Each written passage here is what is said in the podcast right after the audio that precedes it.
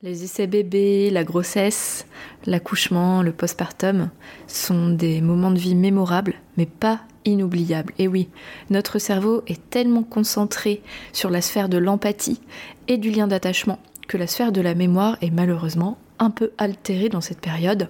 Et c'est tellement dommage de pas pouvoir mémoriser ces instants si précieux à la fois pour soi en tant que femme et couple, mais aussi pour l'enfant qui très certainement aura besoin d'avoir des éléments de réponse dans sa vie un peu plus tard. Plusieurs de mes accompagnés m'ont déjà demandé, euh, Edwige, toi qui connais bien l'enregistrement, le podcast, est-ce que tu pourrais enregistrer mon récit de maternité? Après avoir euh, fait ça un petit peu à l'arrache et euh, en constatant que c'était juste magique, j'ai décidé d'en faire un vrai service. Je réalise cette mission grâce à Perrine, une femme extraordinaire qui est aussi monteuse que ce soit en présentiel, donc à Vannes ou aux alentours, ou à distance aussi, c'est tout à fait possible. Perrine vous pose les bonnes questions, vous amène à vous raconter en fonction de vos objectifs. Et une fois le montage effectué, nous vous faisons parvenir votre audio de maternité en format numérique. Ce service est au tarif de 250 euros, tout inclus, de A à Z. Si ça vous intéresse, vous pouvez nous contacter à monrécit.intempournaître.fr. À bientôt! Bienvenue sur le podcast Un temps pour naître. Je suis Edwige et dans la vie je suis accompagnante périnatale. Qu'est-ce que c'est que ce métier? Eh bien mon rôle c'est d'apporter du soutien, une oreille attentive, une épaule soutenante, du bien-être, des informations et des outils aux futurs et jeunes parents dès le désir d'enfant. Vous l'aurez compris, c'est un métier passion que j'exerce à Vannes en cabinet et en visio depuis 2020. En fait ce qui me passionne moi c'est l'humain. Et c'est fou comme ce passage du devenir parent peut être à la fois si chamboulant, transformateur et en même temps si tabou. Alors pour dépasser le cadre individuel, je m'appuie sur les grands questionnements et les réflexions issues des accompagnements pour vous partager un épisode chaque mardi. Bonne écoute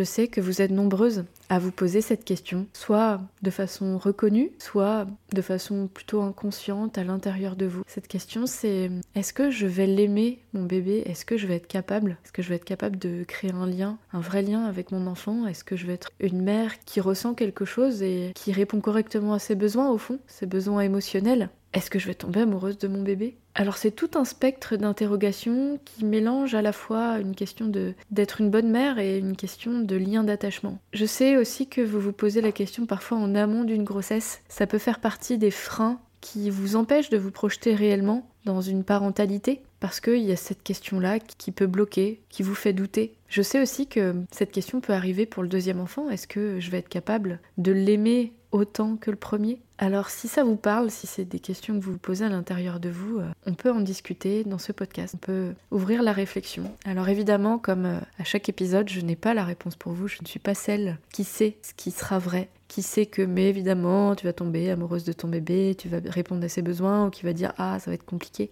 Pas trop savoir à l'avance. Néanmoins, on peut bosser. On peut ouvrir sa propre réflexion et temporiser ce qu'on redoute le plus. Le fait euh, d'être insensible face à notre enfant, de pas ressentir ce qu'on aimerait tellement ressentir, ou pire, de pas répondre correctement à, à ses besoins affectifs. Alors il y a plusieurs axes de réflexion qui me viennent. Premier axe de réflexion, si vous êtes déjà enceinte, et même si vous n'êtes pas enceinte, vous posez la question, c'est qu'est-ce que je projette Est-ce que je projette des choses sur cet enfant? Quand je dis qu'est-ce que je projette, est-ce que j'imagine, est-ce que je sais déjà si ce sera une fille ou un garçon? Est-ce que j'imagine comment sera cet enfant? Est-ce que je projette euh, une personne, une personnalité, un visage, un tempérament, un avenir avec cet être qui s'incarne ou qui pourrait s'incarner. C'est ce qu'on appelle le projet sens. Est-ce que j'ai déjà un projet inconscient pour cet enfant Il n'y a pas de bonne réponse, vous avez le droit d'avoir un semblant de projet et la plupart du temps on a quand même des projections. L'idée n'est pas de se les enlever parce que elles sont là, si elles sont là, mais plutôt de les identifier, de se dire ok, qu'est-ce qu'il y a dans ma tête quand j'imagine l'avenir avec cet être-là?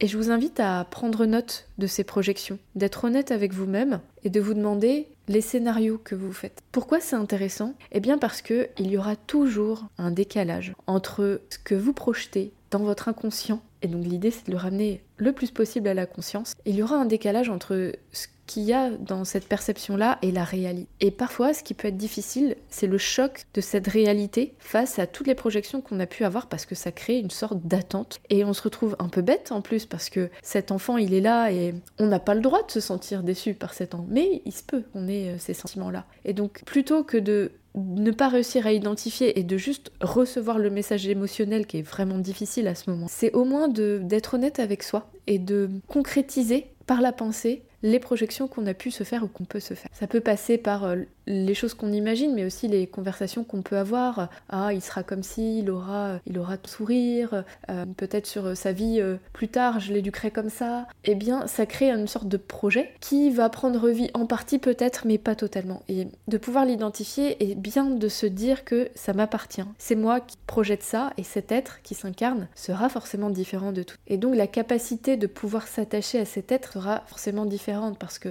le projet sens inconsciemment nous met une de conditionnel. Et peut-être que vous avez vécu ça ou que ça vous parle ce je t'aime si. Je t'aime si tu es une fille ou si tu es un garçon. Je t'aime si tu es avocate. Bien sûr, c'est très brut dit comme ça, mais dans le projet sens, il y a une perception que l'enfant peut avoir qui est de cet ordre-là. Et soi-même aussi. Mais c'est vraiment caché dans l'inconscient. Donc plus on va pouvoir identifier sans se culpabiliser, juste ok, voilà ce que je visualise, eh bien l'écart entre ce que l'enfant est et ce qu'on a pu imaginer et, euh, désirer quelque part, quel projet de désir j'avais ou j'ai, eh bien ça va euh, voilà diluer un petit peu cette attente qui peut prendre beaucoup de place au moment où l'enfant arrive. Déjà qu'on se prend une grande claque hormonale, psychologique quand l'enfant arrive, eh bien le projet sens, s'il est un petit peu décortiqué, ouvert, euh, ce sera moins rude d'être capable d'accueillir l'enfant. Ça, c'est des choses qu'on peut aborder en accompagnement. C'est pas facile de faire ça seul. Parfois, on, on peut parvenir à identifier des choses, mais si vous sentez que le besoin de dialogue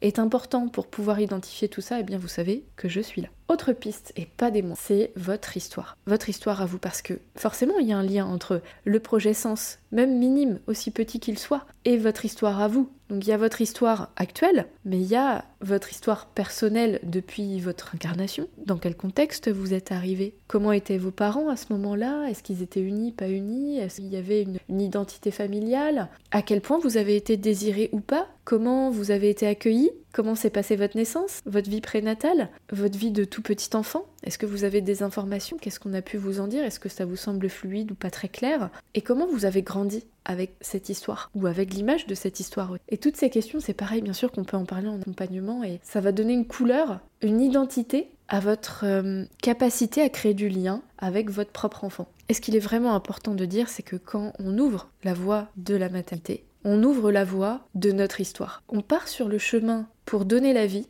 à quelqu'un d'autre, un petit enfant qui va grandir. Mais l'enfant qu'on a été, s'il y a des choses qui sont pas bien résolues, qui sont pas bien claires, qui sont souffrantes, eh bien c'est un moment où ces choses-là vont se rouvrir soit de façon claire, soit à travers des émotions qu'on n'arrive pas à comprendre, à travers des ambivalences, même avant la grossesse. On peut désirer quelque chose et en même temps le redouter le, plus du monde. On peut être enceinte et se sentir heureuse d'être enceinte et en même temps être complètement paumée. Eh bien ça, c'est le reflet des ambivalences qui restent à l'intérieur de. Alors pourquoi j'en parle? Eh bien, cette ambivalence, elle peut se retranscrire dans la confiance qu'on peut avoir à nous-mêmes accueillir un enfant. Si on n'a pas été accueilli de façon optimale, si nos besoins n'ont pas été totalement satisfaits, qu'on n'a pas été accueilli pour qui nous sommes, dans le respect total de qui nous sommes et dans le respect de notre condition de tout petit enfant, bien sûr que inconsciemment ou consciemment, on peut se poser la question de est-ce que je suis capable de faire mieux? Est-ce que moi je vais pouvoir m'attacher à cet enfant et lui apporter ce dont il a besoin? Parce que c'est pas quelque chose qui arrive sur commande, la capacité à s'attacher à quelqu'un.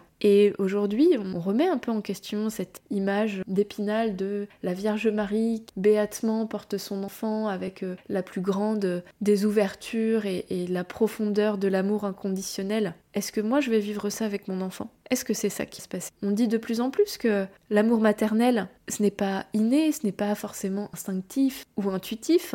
Mais alors qu'est-ce que ça va donner si c'est pas ça? Parce que ce petit enfant, lui, euh, il a besoin d'amour. Alors à quel point je suis capable de donner de l'amour? Est-ce que malgré moi, je vais réussir ou pas à, tomber amoureuse de cet enfant?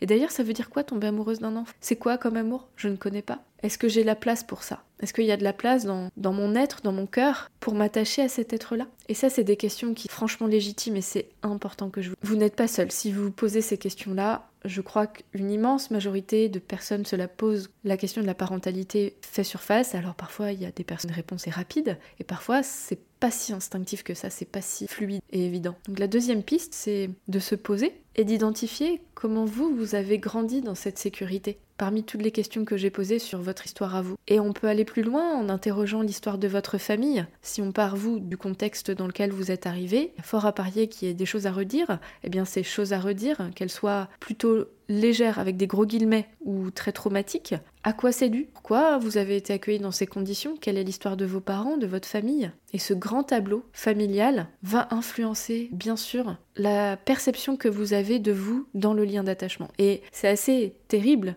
et long de se poser ces questions-là sans avoir encore la réponse quand l'enfant n'est pas arrivé. Alors bien sûr, ce serait tellement facile de donner une réponse à ça dans cet épisode et de dire euh, la plupart du temps ça se passe comme ci ou comme. J'aurais presque envie de m'arrêter là en vous disant que les réflexions qu'on vient d'ouvrir et peut-être d'autres aussi qui s'ouvrent à vous en parlant de tout ça sont une partie de la réponse. C'est-à-dire que si vous allez commencer à élaborer votre propre histoire de lien d'attachement, à comprendre comment vous fonctionnez et pourquoi vous avez peur de tout ça, pourquoi vous craignez de pas tomber amoureuse de votre enfant et de pas parvenir à l'aimer? Ça ne dira pas comment ça va se passer, on est d'accord, mais ça permettra au moment venu où euh, peut-être il y aura cette euh, émotion de mince, est-ce que c'est ça l'amour maternel? Eh bien, vous aurez déjà fait un bout de chemin et vous aurez des éléments sur lesquels vous appuyer. Et ça, ça c'est vraiment important parce que parfois quand le bébé arrive, euh, on se pose même plus la question, il est là et, et ça se fait. On ressent un lien d'attachement Parfois, euh, on n'arrive pas à faire la place parce que c'est un énorme chamboulement et on accumule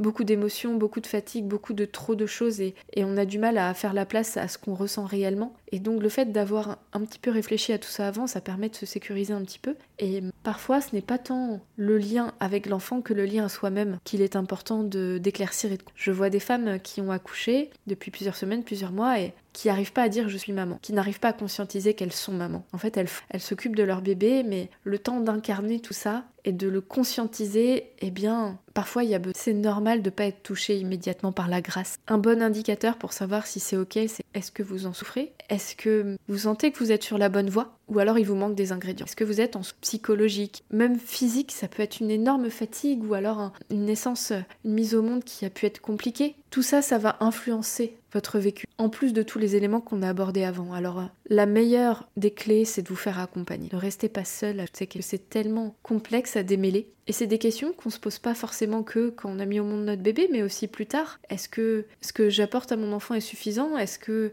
je suis satisfaite de ce que j'apporte à mon enfant? Et souvent la réponse, bah c'est non. On culpabilise vite, on s'interroge beaucoup, on se remet en question. C'est peut-être le parcours de toute une vie aussi, parce que les enfants sont très doués pour euh, nous pousser dans nos retranchements. Alors en tant que nouveau-né, euh, c'est des réflexes purement instinctifs et animaux des petits mammifères et quand ils grandissent, euh, il y a toute la sphère émotionnelle, psychique qui s'installe et, et là c'est d'autres chemins qui s'ouvrent. Alors l'identité de capacité à aimer, elle est mise à rude épreuve parfois. Alors parlons-en ensemble, c'était pas seul si ça devient trop questionnant. Ouvrons, ouvrons la réflexion. J'espère qu'en ayant parlé de tout ça, j'ai ouvert quelques éléments de réponse, quelques pistes pour vous. Alors réponse, peut-être que c'est un mot fort, des éléments d'ouverture au moins, de compréhension, de pourquoi cette question elle est là, qu'est-ce qui influence chez vous ce questionnement-là. Et le but, vous l'avez compris, c'est aussi de vous transmettre l'idée que vous n'êtes pas seul. Si j'en fais un épisode de podcast, c'est que c'est pas une réflexion isolée qui nulle part, c'est quelque chose qui est assez fréquent mais dont on parle assez peu. Et rappelez-vous, la raison d'être de ce podcast, c'est de parler de tout ce qu'on ne dit pas, de permettre d'ouvrir ces réflexions qui sont tabous, qui sont gênantes. Eh bien non, en fait, on est tellement à se poser ce genre de questions. Et moi-même, je me pose encore la question, mes enfants ont grandi, c'est plus des nouveau-nés, et je me pose souvent cette question de suis-je légitime pour être leur maman? Est-ce que je leur apporte assez? Est-ce que ce que je ressens c'est assez pour elles? Est-ce que c'est trop Est-ce que c'est déplacé Est-ce que c'est pas déplacé Comment me comporter face à telle ou telle problématique Est-ce que j'arrive à identifier toutes les problématiques ou alors je suis complètement à côté de la plaque Et bien sûr m'interroger par rapport à, à, mon histoire personnelle, à ce que j'ai reçu ou pas reçu aussi. Et comment apporter quelque chose qu'on n'a pas reçu quand ça a été vide pour nous, comment le remplir pour nos enfants? Alors oui, parlons-en. Je vous souhaite un très bon cheminement vers ces prises de conscience personnelles. Au plaisir d'en échanger avec vous, je vous souhaite une bonne fin de journée et à la prochaine pour une nouvelle thématique. Merci pour votre écoute et votre confiance. Si vous aimez mon podcast, vous pouvez m'aider à le rendre plus visible en me mettant une note et un avis sur votre appli de podcast. Vous pouvez aussi partager auprès de vos proches qui sont concernés. Et si vous souhaitez vous aussi être accompagné sur votre chemin du désir d'enfant et de la maternité, mes séances se font au cabinet à Vannes ou à distance par visio. Envoyez-moi un message privé sur Insta ou un mail à edvige.intempournaître.fr.